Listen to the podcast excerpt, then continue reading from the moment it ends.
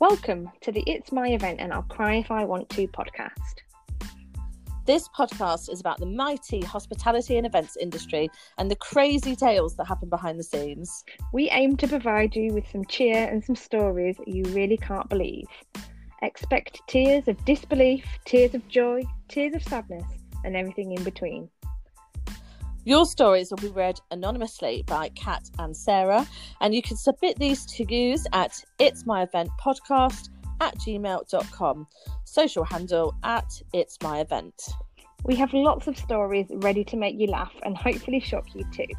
Our aim is to bring a little bit of joy, especially after this tough year for our industry. You're not alone. We know things are tough and weird right now, so subscribe and look forward to weekly updates from us.